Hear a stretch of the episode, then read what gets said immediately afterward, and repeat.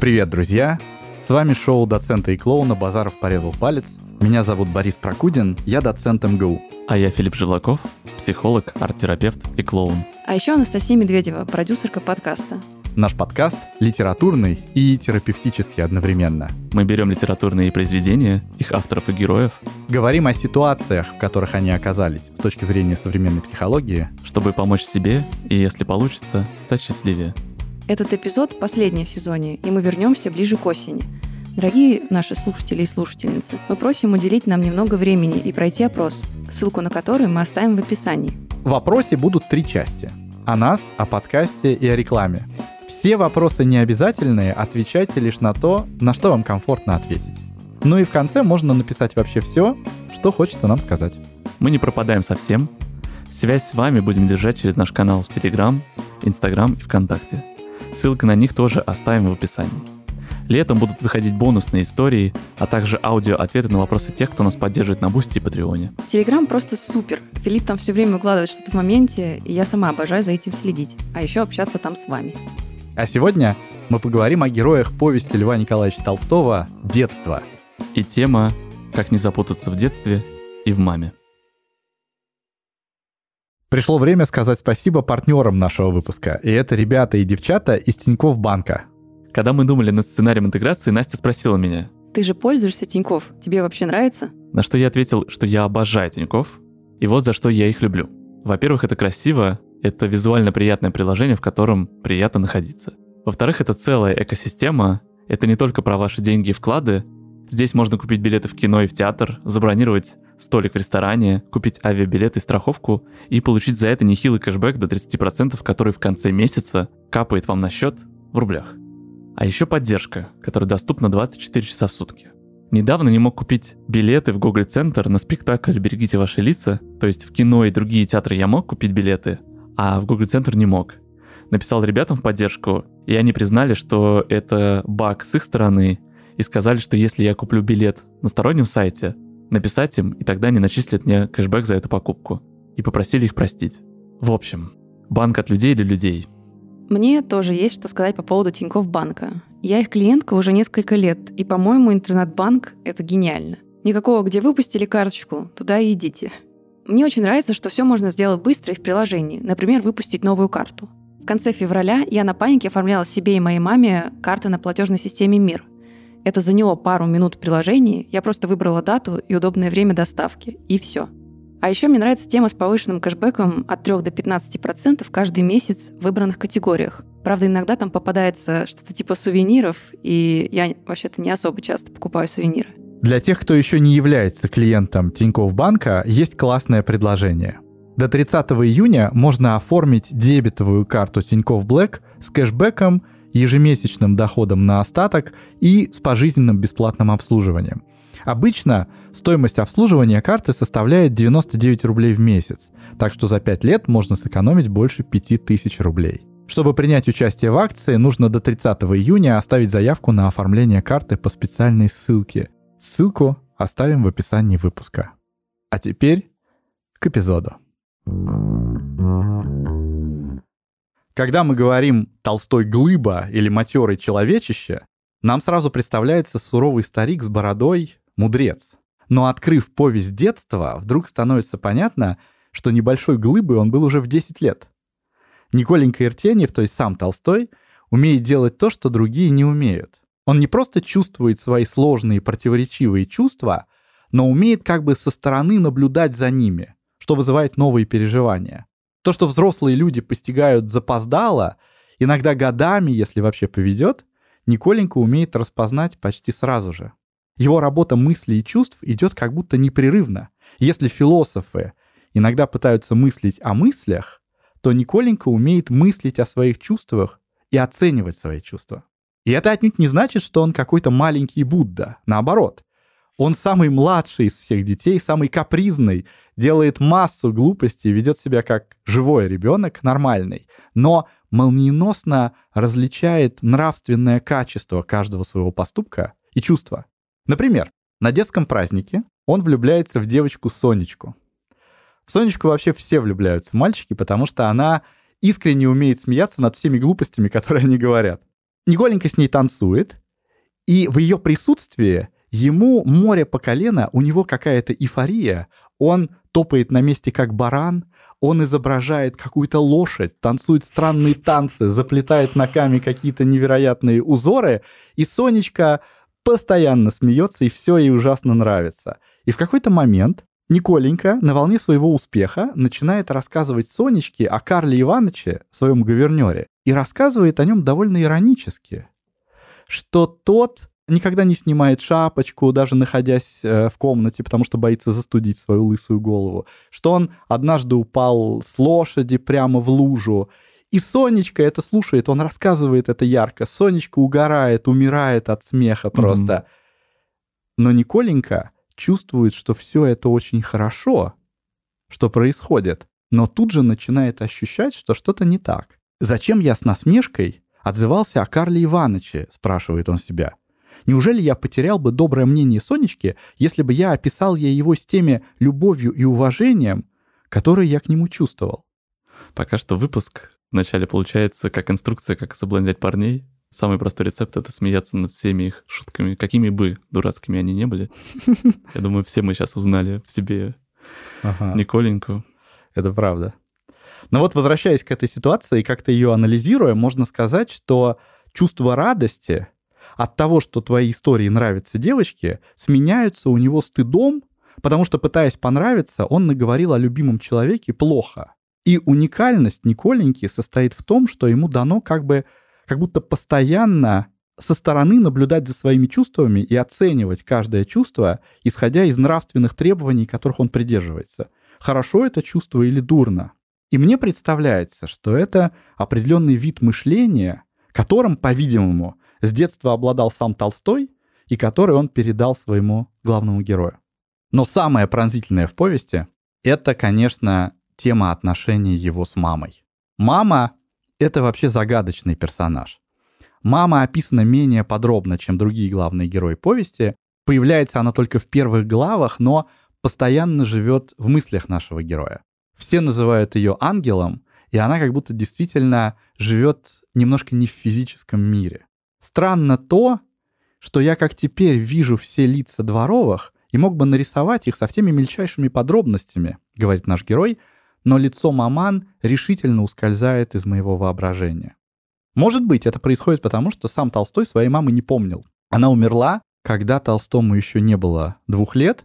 Толстой даже не видел ее изображения, изображения ее не сохранились, и он пытался всю жизнь вспомнить ее черты, но не мог.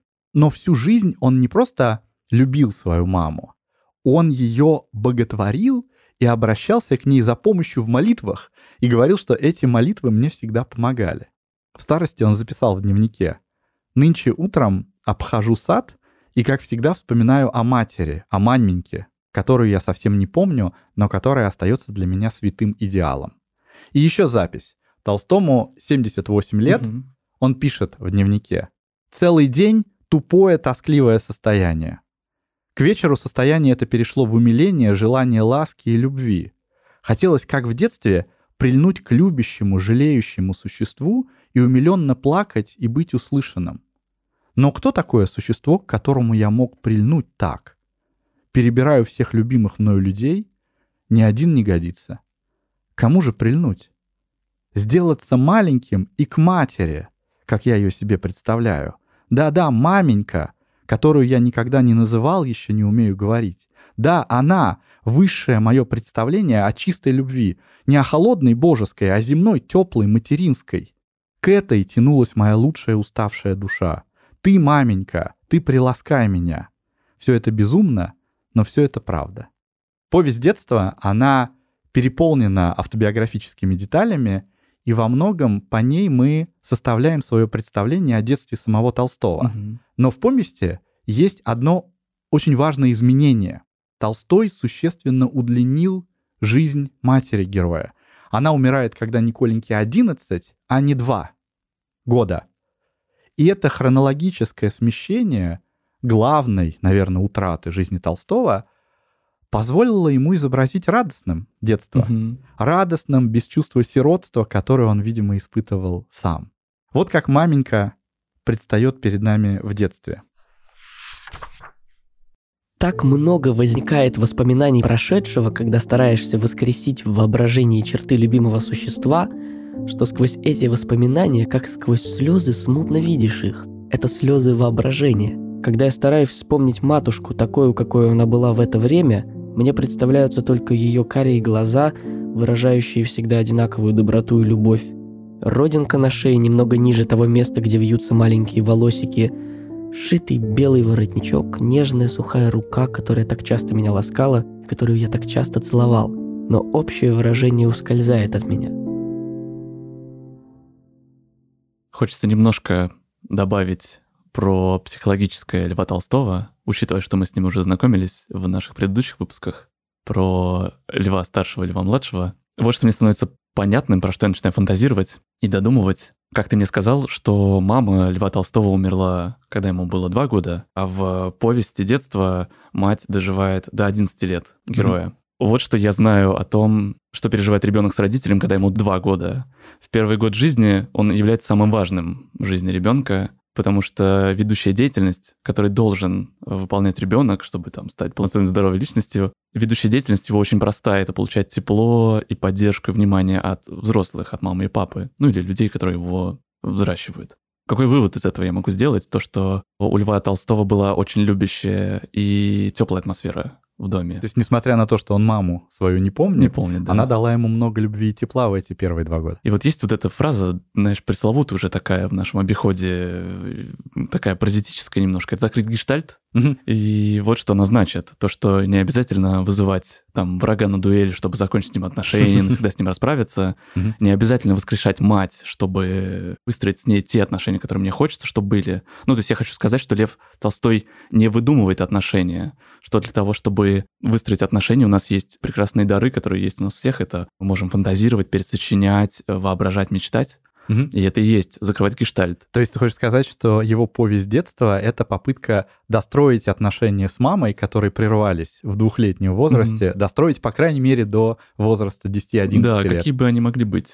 А многие мои друзья спрашивают меня, а почему Гарри Поттер не свихнулся, когда он жил в подвале у Дурслей? Если вы не смотрели фильм «Гарри Поттер», то у Гарри Поттера убивают родителей в самом начале фильма, когда ему там года три, и его отдают приемным родителям, его там дяди и тети, и он живет у них в подвале, и они к нему относятся отвратительно, по-свински. Всегда задаемся вопросом, а почему Гарри Поттер не сошел с ума? И в книгах по психиатрии есть пример про Гарри Поттера, что мать дала ему достаточное количество любви, чтобы оставаться эмпатичным, здоровым ребенком. Мгм. Ну и то же самое происходит с Николенькой, что он такой весь живой, Добрый. добрый, потому что получил достаточно. И я думаю, что это еще потому, что он последний, мама и научилась, знаешь, на других детях. И если у нее, конечно, остались нервные клетки после этого, Да, хорошо да, да. быть младшим. Да-да-да, я много раз слышал от своих друзей, которые младше, или и те, которые старше, они говорят примерно одно и то же. На старших родители учатся воспитывать, а младшего, отбросив всю эту ерунду, просто любят.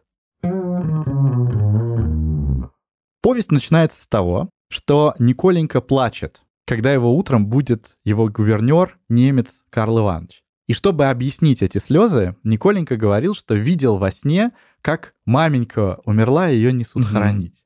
А через несколько дней выясняется, что отец их семейства принял решение переезжать в Москву из имения для того, чтобы дать возможность детям получить более серьезное образование. То есть возможности деревенского образования себя исчерпали, детям, то есть мальчикам 10-11 лет, и нужно их перевозить в Москву, чтобы уже там начать серьезно учиться. Мгм. И некоторая странность этого переезда состоит в том, что в Москву едут, оставив маму в деревне. Ее не берут с собой. По обрывкам фраз других героев мы можем лишь догадываться, почему мама не едет в Москву. Может быть, потому что расстроены имение и переезжать всем домом дорого. Мгм. Может быть, отец не взял ее с собой, чтобы в Москве свободно играть в карты. Он, к сожалению, страдает от этой элегантной зависимости. Но точного ответа мы не знаем, и Толстой этого точного ответа не дает. Версию про карты, кстати, произносит бабушка Николеньки, которая приходится отцу тещей, и достоверность этих слов тоже, собственно, поэтому Мгм. вызывает некоторые сомнения. Но Николенька в связи с этим переездом думает, что сон про смерть мамы был каким-то дурным предзнаменованием. При том, что этот сон он придумал, этого сна не было на самом деле, но он думает, что это какой-то дурной знак. И разлука с мамой еще усиливает то трепетное отношение, которое он к ней испытывает, и в Москве воспоминания о маме превращаются уже в какой-то сладкий сон. Мгм. Цитата. Набегавшись досыта, сидишь, бывало, за чайным столом на своем высоком креслице, уже поздно, давно выпил свою чашку молока с сахаром, сон смыкает глаза, но не трогаешься с места, сидишь и слушаешь. И как не слушать? Маман говорит с кем-нибудь, и звуки голоса ее так сладки и так приветливы. Одни звуки эти так много говорят моему сердцу. Я встаю, с ногами забираюсь и уютно укладываюсь на кресло. «Ты опять заснешь, Николенька», — говорит мне маман, — «ты бы лучше шел наверх». «Я не хочу спать, мамаша», — ответишь ей, и неясные, но сладкие грезы наполняют воображение, здоровый детский сон смыкает веки, и через минуту забудешься и спишь до тех пор, пока не разбудят. Чувствуешь, бывало, в просонках, что чья-то нежная рука трогает тебя. По одному прикосновению узнаешь ее, и еще во сне невольно схватишь эту руку и крепко-крепко прижмешь ее к губам. Вставай же, мой ангел. Она другой рукой берет меня за шею, и пальчики ее быстро шевелятся и щекотят меня. В комнате тихо, полутемно, нервы мои возбуждены щекоткой и пробуждением. Мамаша сидит подле самого меня, она трогает меня, я слышу ее запах и голос. Все это заставляет меня вскочить, обвить руками ее шею, прижать голову к ее груди и, задыхаясь, сказать «Ах, милая, милая мамаша, как я тебя люблю!» Она улыбается своей грустной, очаровательной улыбкой, берет обеими руками мою голову, целует меня в лоб и кладет к себе на колени. «Так ты меня очень любишь?» Она молчит с минуту, потом говорит «Смотри, всегда люби меня, никогда не забывай. Если не будет твоей мамаши, ты не забудешь ее? Не забудешь, Николенька?» Она еще нежнее целует меня. «Полный, не говори этого, голубчик мой, душечка моя!» Вскрикиваю я, целую ее колени, и слезы ручьями льются из моих глаз. Слезы любви и восторга. После этого, как бывало, придешь наверх и станешь перед иконами в своем ваточном халатце, какое чудесное чувство испытываешь, говоря «Спаси, Господи, папеньку и маменьку».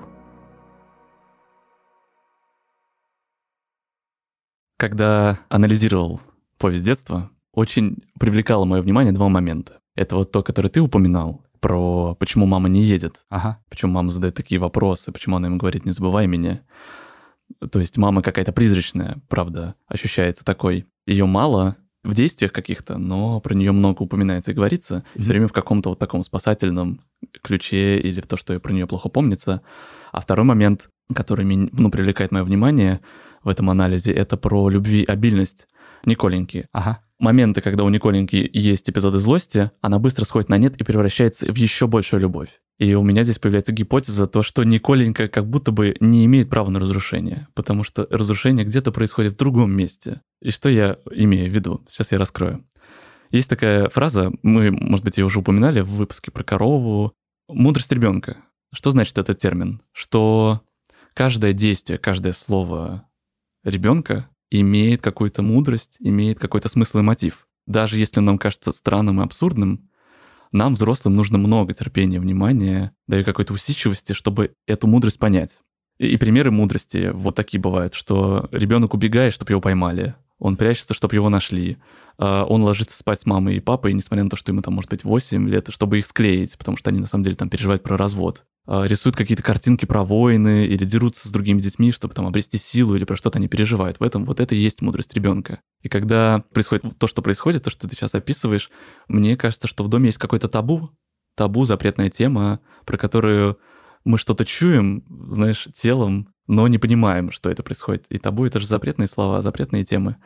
Но это же влияет на отношения, появляется очень много напряжения, и у меня возникают вопросы, почему Николенька спрашивает, ну, говорит про то, что он видел, что мама умерла, почему у них с мамой такой диалог происходит, про то, что ты же меня не забудешь, ты же меня будешь всегда помнить, и не запоминает ее в итоге. Моя гипотеза предположение, что мама на самом деле болеет. Ну, вот эта смерть, которая с ней случится, когда ему исполнится 11, очень какая-то, знаешь, наивная, да, и притянутая за уши, что она намочила ноги и умерла. Мне кажется, дома знают о том, что она слаба здоровьем, Мгм. но про это ему никто не рассказывает. Именно поэтому она не ездит в Москву? И у меня есть какая-то рекомендация здесь, как обходиться с табу.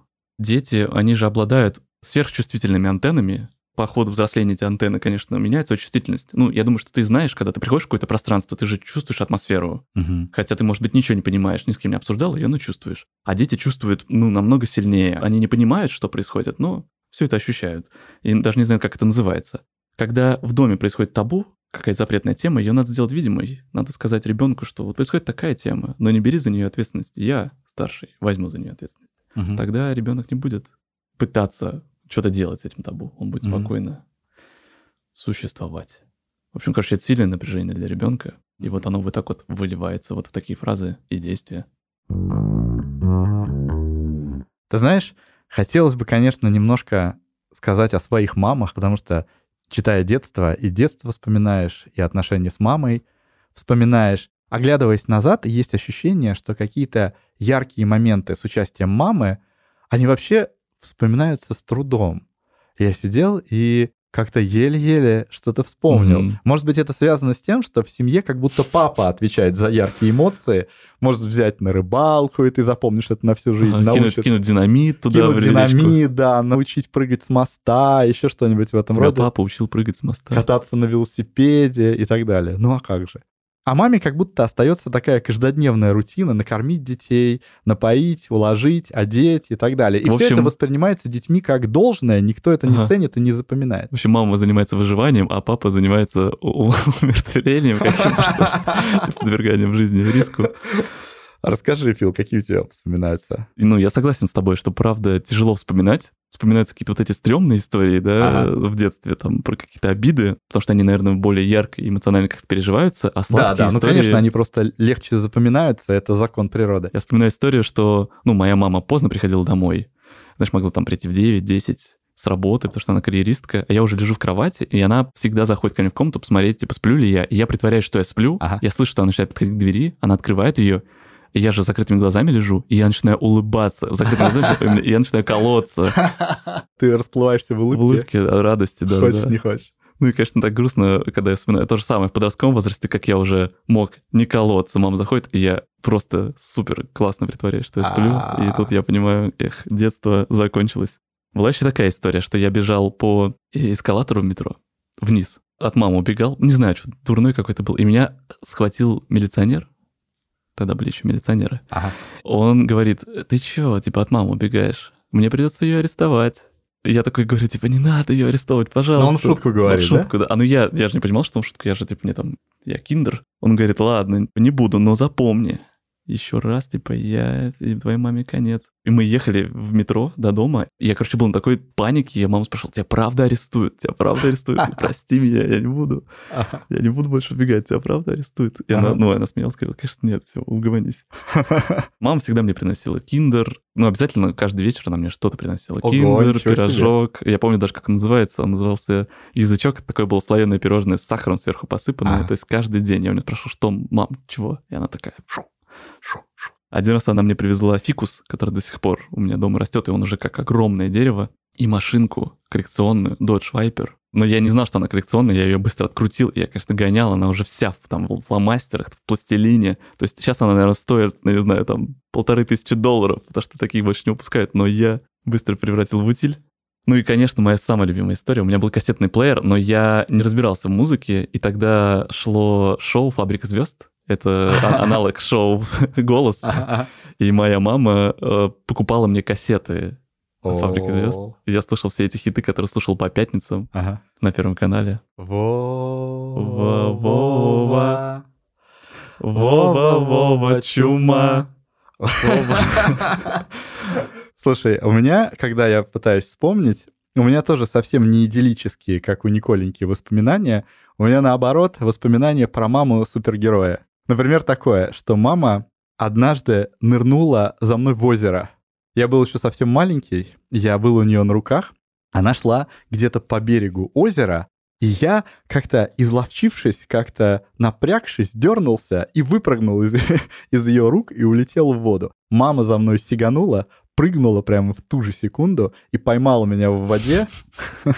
И это произошло так молниеносно, что я не успел ни воды нахлебаться, ни испугаться. Я вообще был такой, что случилось? Другой раз я откусил градусник. Причем именно ту часть, в которой концентрируется ртуть.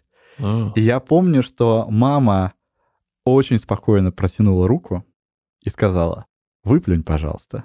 Я выплюнул, и мама упала в обморок. Ну, может, не упала, по крайней мере, в моем воображении все должно быть именно так. Круто, что я хватило вот этой геройской какой-то силы просто спокойно сказать, выплюнь, пожалуйста. Ага. Не пихать, не засовывать тебе руку в рот, как... Ну, знаешь, когда собаки едят что-то на Да, улице, да, сразу да, да, такая, да, сюда, она Ага. такая спокойно. А потом... Про собак. Моя третья история. О, Про собак и про соску.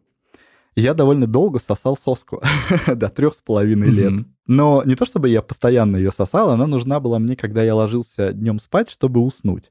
И вот мой дедушка сильно по этому поводу огорчался, что это вообще за ребенок такой с отсталым развитием.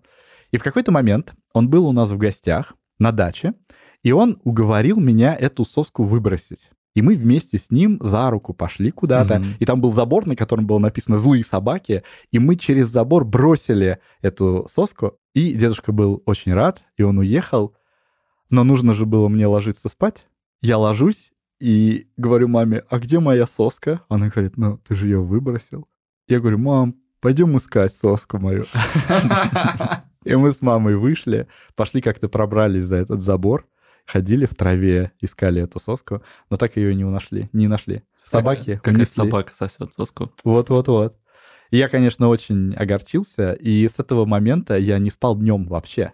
Когда я был в детском саду, я ни разу за все годы, проведенные в детском саду, не спал в течение тихого часа. И я занимался тем, что маниакально ковырял пальцем дырку в стене. Побег из Шоушенка. Побег. Я проковырял просто ее длиной палец. Вот так. Хорошая история.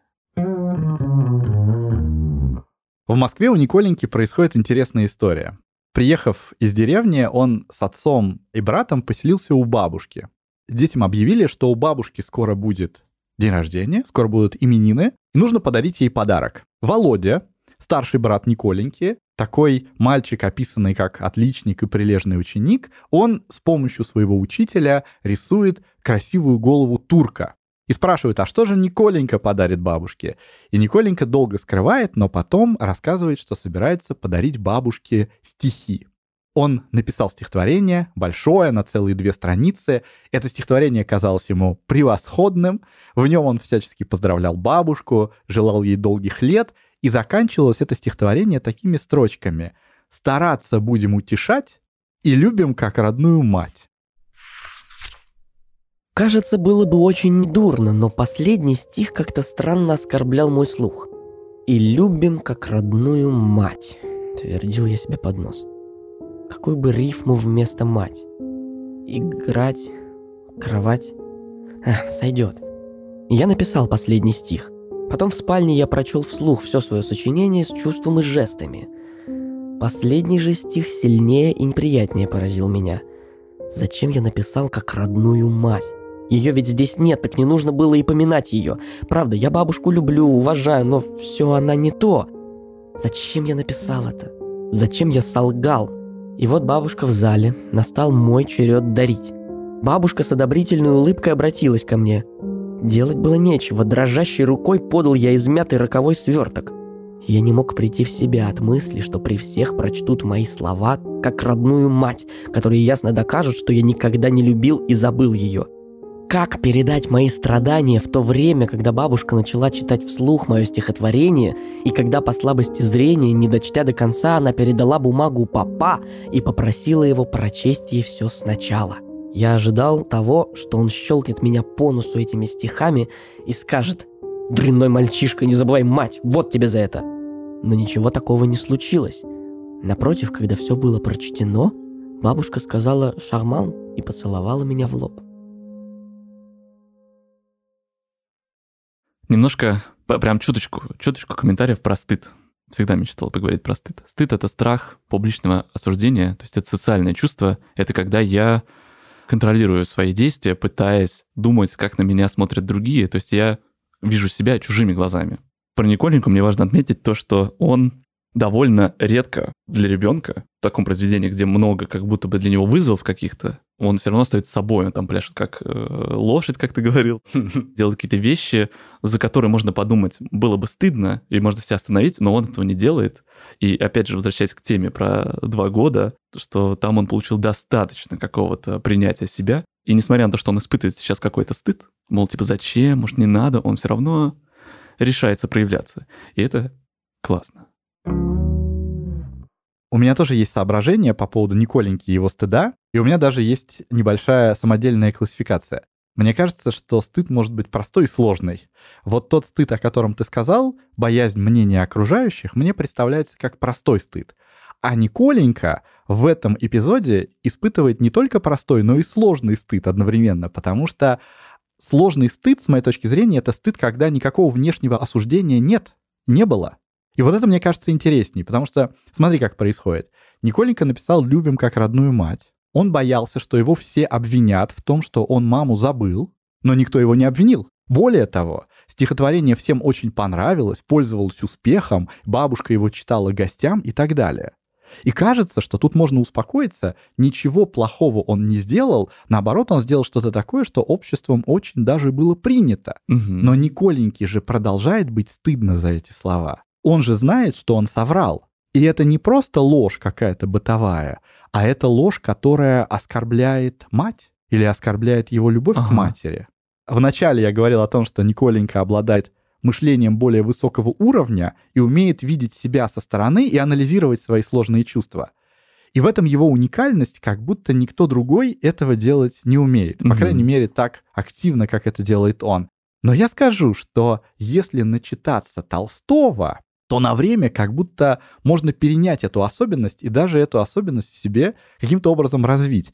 Когда я готовился к этому выпуску, я вспомнил ситуацию, что однажды я читал последний роман Толстого «Воскресенье», я угу. читал его довольно долго. Там, предположим, что я уже читаю его неделю. Угу. Ежедневно проникаюсь в этот стиль мышления, который предлагает Толстой, потому что он не только у Николеньки есть, он есть у всех его героев в большей или меньшей степени. И вот проникаясь этим способом мышления, я отправился на какую-то вечеринку. Это была простая вечеринка, там я знакомился с новыми людьми, как-то танцевал, веселился. И вот я пришел домой, лег спать, а утром проснулся с чувством какого-то легкого отвращения к себе mm. за вчерашнее. И я не мог понять, откуда это чувство отвращения происходит, потому что ничего плохого я там не сделал я не напился. Я делал все то, что можно назвать вполне социально приемлемым. социально приемлемым и допускаемым. Но, наверное, я пытался как-то слишком активно всем понравиться. Ага. Может быть, я пытался казаться лучше, чем я есть на самом деле, и этим ощущением, что mm-hmm. мне удалось сыграть, я как-то упивался когда я э, все это проанализировал в голове, я подумал, меня накрыл синдром Толстого. Угу. Когда ты ничего как будто с точки зрения общества плохого не сделал, но собственное нравственное чувство говорит тебе, нет, брат, ты какую-то наделал, наделал гадость, да.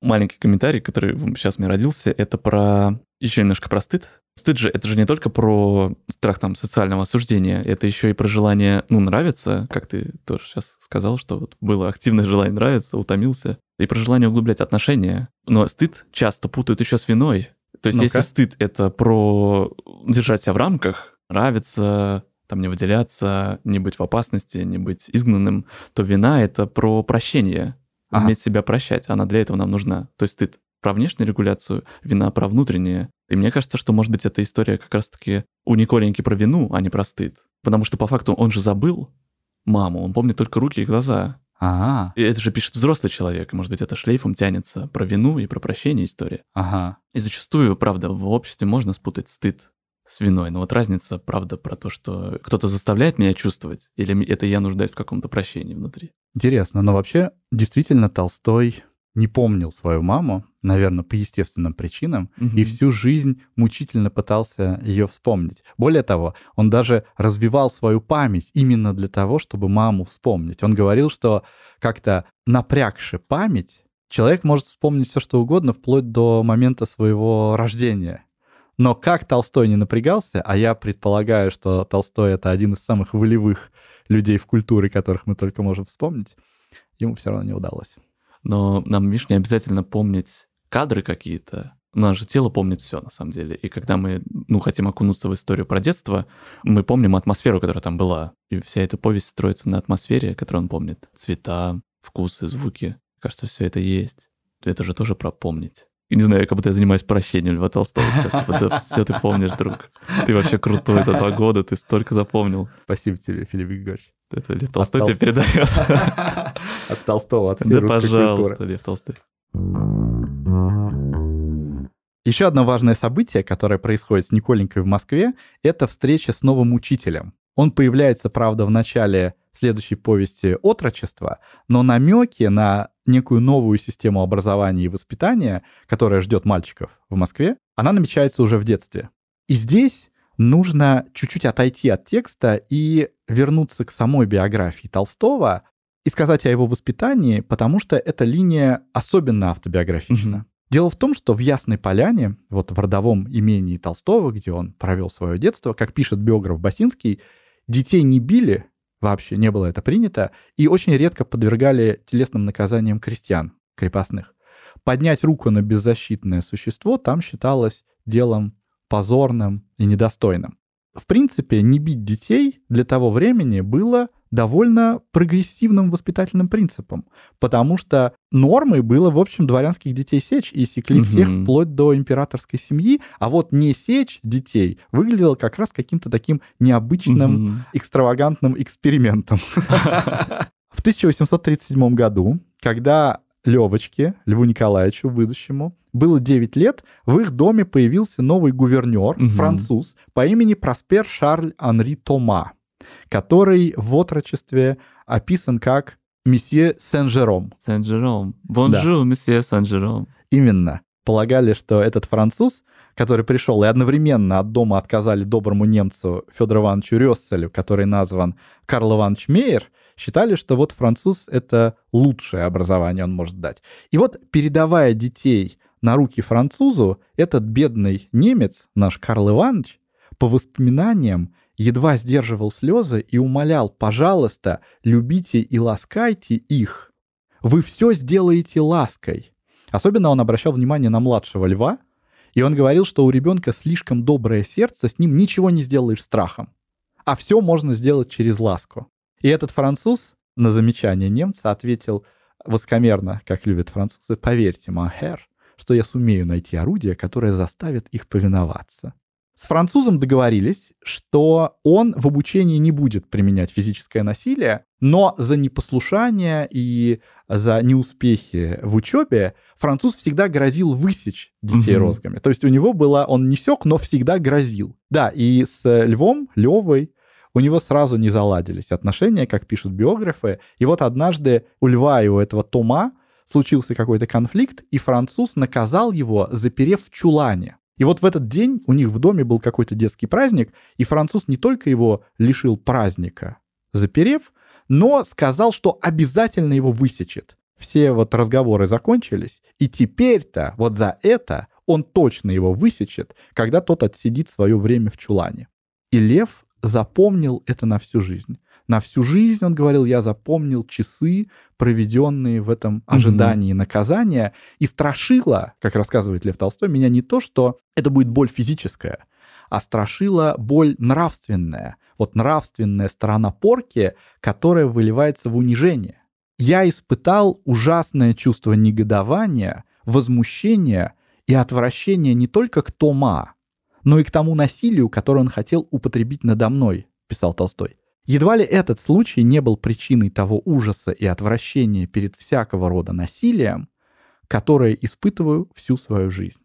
Так что эта ситуация ему очень ярко запомнилась, и он ее полностью перенес в повесть.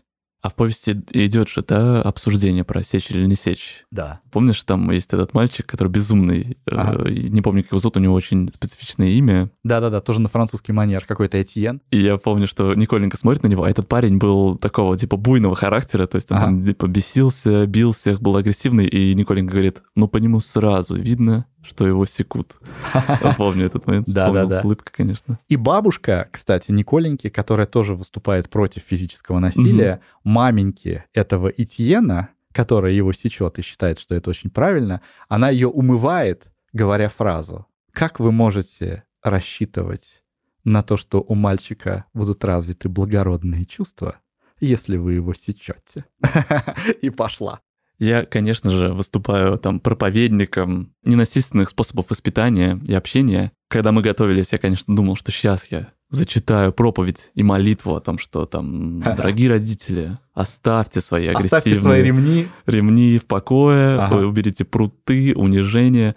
Но потом я подумал про слово «воспитать», и в нем есть вот это вот «питать», питательная пища. И я начал думать о том, что мы в детстве, видимо, потребляем тот контент, который нам доступен, те способы воспитания, те диалоги, которые есть. Угу. И, наверное, стоит признать, что это везде по-разному. Как-то сложно нести ответственность да, за то, что родитель сам потреблял в детстве, и что он предлагает потреблять своему ребенку, угу. чем он его воспитает. В общем, не хочется заниматься каким-то морализаторством, да. В общем, у всех семей какое-то свое питание, не у всех оно, к сожалению, хорошее. У меня есть история. Именно про то, что ты говоришь. Какие отношения были в семье, mm-hmm. точнее, какое отношение в семье было к насилию, и как это постепенно эволюционировало. Моя история состоит из двух частей. Первая о папе, а вторая обо мне. Когда учился мой папа в младших классах, он еще писал чернилами. Представляешь, у них были mm-hmm. чернильницы и какие-то вот ручки с этими перьями железными. И однажды он расшалился и как-то облил мальчика чернилами или, не знаю, вылил за шиворот mm-hmm. мальчику чернила. То есть сделал что-то довольно дерзкое. Артовое. Артовое. И его поставили в угол. Но на этом экзекуции не закончились, потому что об этом узнала мама, бабушка моя, и она выступила еще инициатором домашнего насилия. Потому что, когда дедушка пришел с работы, она ему рассказала о том, что произошло в школе, и сказала, тебе нужно его наказать, тебе нужно его высечь. И дедушка, который пришел абсолютно без чувства гнева, просто его поставили перед необходимостью это сделать, он сделал это очень заученным движением, видимо, потому что он это хорошо знал по себе, по своей семье, в которой было много детей. Он взял папу за голову, зажал голову между коленями, спустил штаны и два раза его ударил ремнем по попе. И когда он отложил ремень, как рассказывает бабушка, его руки очень сильно дрожали. И дедушка больше такого никогда не делал. И вот эта история повторилась. Когда мне уже было 5-6 лет, я помню, что у меня случилась истерика. В детстве у меня какие-то вот такие упрямые истерики случались, что я что-то что делаю, и никто меня не может привести в чувство. Папа пытался меня остановить, и что-то мне говорил, но потом рассердился и сильно, очень сильно ударил меня по попе ладонью. Так что я отлетел. Угу. Все это происходило в ванной, он меня ударил. Я помню, что я прям полетел в коридор от этого удара. И дальше папа рассказывает, что он в этот момент посмотрел на свою руку, и она была красная, вся горела. И он подумал, ничего себе, если у меня эта рука такая красная, и она у меня так болит, то, наверное, у него еще больше попа красная и болит. И я, конечно, заплакал в этот момент. И папа рассказывает, что тогда он, посмотрев на свою руку, как и дедушка, посмотрев тогда на свою руку, он решил, что никогда такого больше не будет делать. Он пережил такой большой стыд за свою гневливость и сказал, что это последний раз. Угу. Хотя это был первый. Это был первый и последний раз. И папа в этот момент начал читать педагогическую литературу его заинтересовало, что вообще с этим делать. И он прочитал несколько книжек, и в них он не находил ответа, пока он не встретил какую-то брошюру двух итальянцев. Я его звонил, спрашивал, но он не вспомнил название. Угу. И в этой брошюре он нашел ключ ко всему этому. Там была написана фраза «Если у ребенка происходит истерика, то в этом, вероятнее всего, виноваты сами родители». Угу. И он начал на это смотреть иначе, и он говорит, что это была прекрасная фраза, которая изменила полностью мое отношение к воспитанию. У меня тоже есть история, клево, что ты его расспросил, я что-то не догадался папу расспросить про свою историю. В детстве у меня был мой закадычный друг, его зовут Марио, и Марио, да, Супер Марио, довольно часто он ходил ко мне в гости, мы играли в комп, Героев 3, Меча и магии. Я очень любил персиковый сок, И я настолько любил персиковый сок, что мы пришли с Марио на кухню, и я ему говорю, давай, я тебе покажу напиток богов. Я начинаю наливать ему один стакан, себе один. Я выпиваю быстро, он еле-еле допивает первый. Я говорю, давай еще, я ему еще наливаю. Он говорит, пожалуйста, хватит. Он выпивает. Я говорю, давай, давай, это очень вкусно. Мы пьем, я наливаю себе третий, выпиваю, наливаю ему еще один. Я говорю, ну все, давай, заканчивай, Марио допивает этот напиток богов, и встречаемся за компом.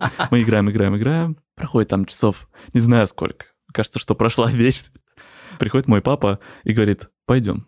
Ага. Он берет меня на кухню, э, сажает меня за стол и ставит передо мной сок, стакан сока. Ага. Оказалось, что мой друг Марио не допил его, потому что он не хотел, и он просто поставил его в раковину.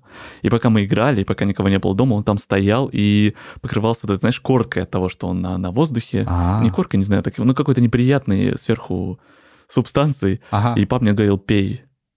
Я не пил, я сидел и смотрел на этот стакан сока. Ага. Вот. Он мне просто сказал, пей. Я, конечно, понимаю сейчас какую-то мудрость Это его- был воспитательный момент. воспитательный момент, что, мол, там, типа, не, не переводи продукты, цени деньги, которые мы зарабатываем и что мы покупаем, что это нельзя просто так там вылить или поставить. Ну, у моего папы был пунктик в детстве Ага. какую-то еду, что нельзя там выкинуть хлеб. Я понимаю, что это его какая-то э, история из детства тоже идет. И, конечно, я не научился тому, чему он, наверное, хотел, кроме как я до сих пор, мне сложно пить персиковый сок. Вот, не могу, не могу, сложно. Тогда моя любовь к персиковому соку прошла, потому что я так в итоге просидел, и он его вылил. И знаешь, про что я думаю, когда слушаю твою историю или свою историю, думаю, что мы можем с этим делать? Это не нести это дальше, просто вот эти педагогические методы, которые не работают, Ага. и останавливать, если это какая-то стрёмная история. Ну, как сделал твой дед, остановил это, и это больше не продолжалось. Потому что, мне кажется, если бы он продолжил, это бы пошло дальше, пока кто-то не прервал бы эту линию бессмысленного кровопролития и слез. Да, как раз об этом учил нас Лев Николаевич Толстой. Заканчивается повесть детства внезапной и какой-то нелепой смертью матери. Она гуляла, промочила ноги, простыла и умерла. Все это как-то очень быстро, все это как-то непонятно. Дети с отцом спешно вернулись из Москвы в имение, но она уже их не узнала. И со смертью матери заканчивается детство Николеньки Ертеньева, и он смотрит на всех людей, присутствующих на похоронах, и понимает, что самое истинное горе, как ему кажется, переживает Наталья Савишна, старушка, очень симпатичный персонаж повести детства, старушка, которая была у его мамы еще нянькой, Мгм. когда-то была маленькой девочкой, потом она стала экономкой барского дома и всячески сберегала для них продукты. И оставалась для мамы его постоянной какой-то спутницей и помощницей. Цитата. Наталья Савишна, ожидали ли вы этого? Ах, мой батюшка, сказала она, кинув на меня взгляд самого нежного сострадания. Не то что ожидать, а я и теперь подумать-то не могу. Да уж мне, старухе, давно пора сложить старые кости на покой, а вот до чего довелось дожить. Видно, за грехи мои и ее пришлось пережить. Его святая воля. Он затем и взял ее, что она достойна была, а ему там добрых нужно. Эта простая мысль отрадно поразила меня. Да, мой батюшка, давно ли, кажется, я ее нянчила, пеленала, и она меня нашей называла. Бывало, прибежит ко мне, обхватит ручонками и начинает целовать и приговаривать «Нашик мой, красавчик мой, индюшечка ты моя». А я, бывало, пошучу, говорю «Неправда, матушка, вы меня не любите. Вот дай только вырастите большие, выйдете замуж, и нашу свою забудете».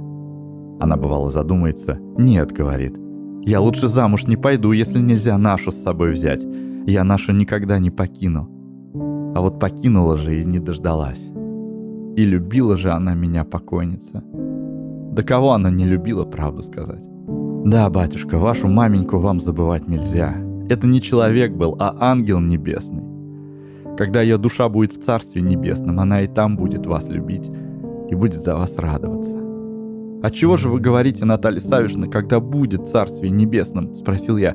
«Ведь она, я думаю, и теперь уже там». «Нет, батюшка», — сказала Наталья Савишна. «Теперь ее душа здесь. Прежде чем душа праведника в рай попадет, она еще 40 мытарств проходит, мой батюшка, 40 дней. И, может быть, еще в своем доме. Да, батюшка, теперь она здесь, смотрит на нас. Слушает, может быть, что мы говорим», — заключила Наталья Савишна. И, опустив голову, замолчала. Ей понадобился платок, чтобы отереть падавшие слезы, и она встала, взглянула мне прямо в лицо и сказала дрожащим от волнения голосом. На много ступеней подвинул меня этим к себе Господь.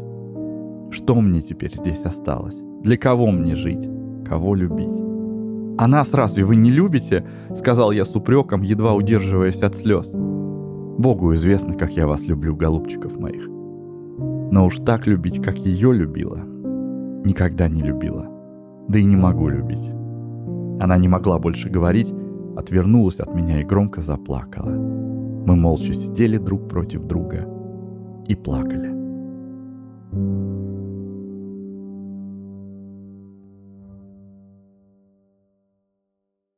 Много тем, согласись, там и табу, и стыд, и вина, и прощение, и Ага. везде как будто бы везде разбросаны вот эти точки про, про не забывай, не забывай, помни, не забывай, помни Мгм. только руки, помни только глаза, помни только атмосферу. Кажется, как будто бы это какая-то не сколько история про пересочинение, да, там, дополнить, продлить жизнь с мамой, потому что вроде бы читаешь, и не кажется, что Лев Толстой добавил там много эпизодов с мамой, все равно она какая-то призрачная остается. Есть ощущение, что это история про вину и про прощение. Мгм. Как будто бы Наталья Савишна является вот таким персонажем, который говорит Льву Николаевичу, да прости ты себя уже, не ты в этом виноват. Поэтому хочется, хочется Льву Николаевичу пожелать, что если он себя за что-то винит, пора себя уже простить.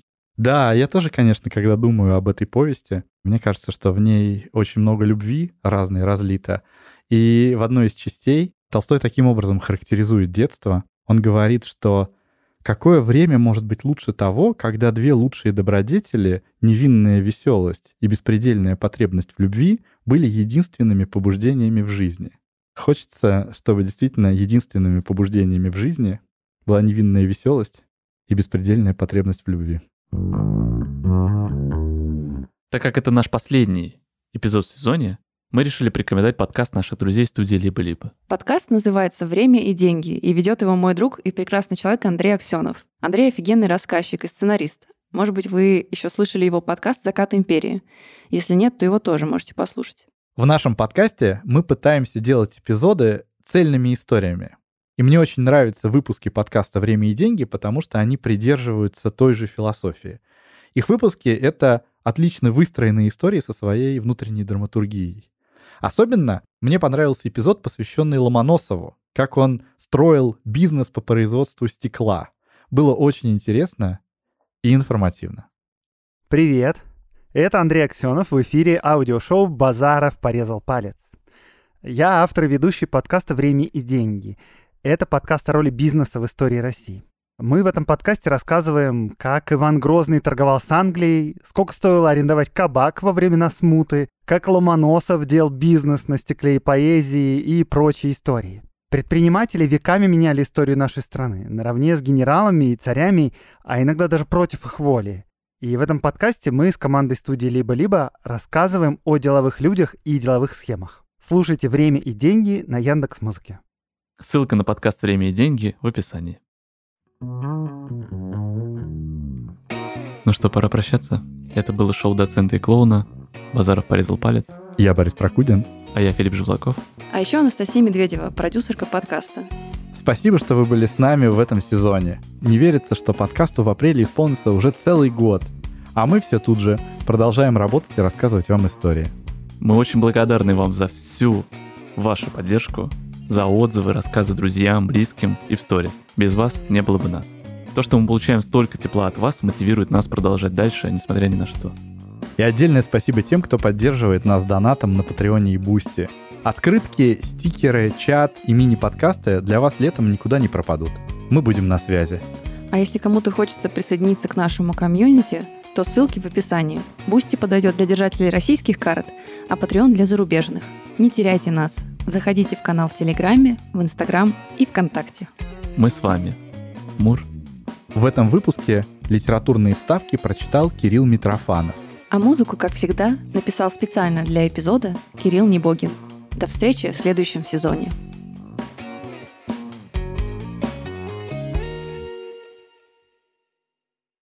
Че, пластилинчик на базе? А, пластилинчик не на Вот что не базе. так, сейчас я принесу.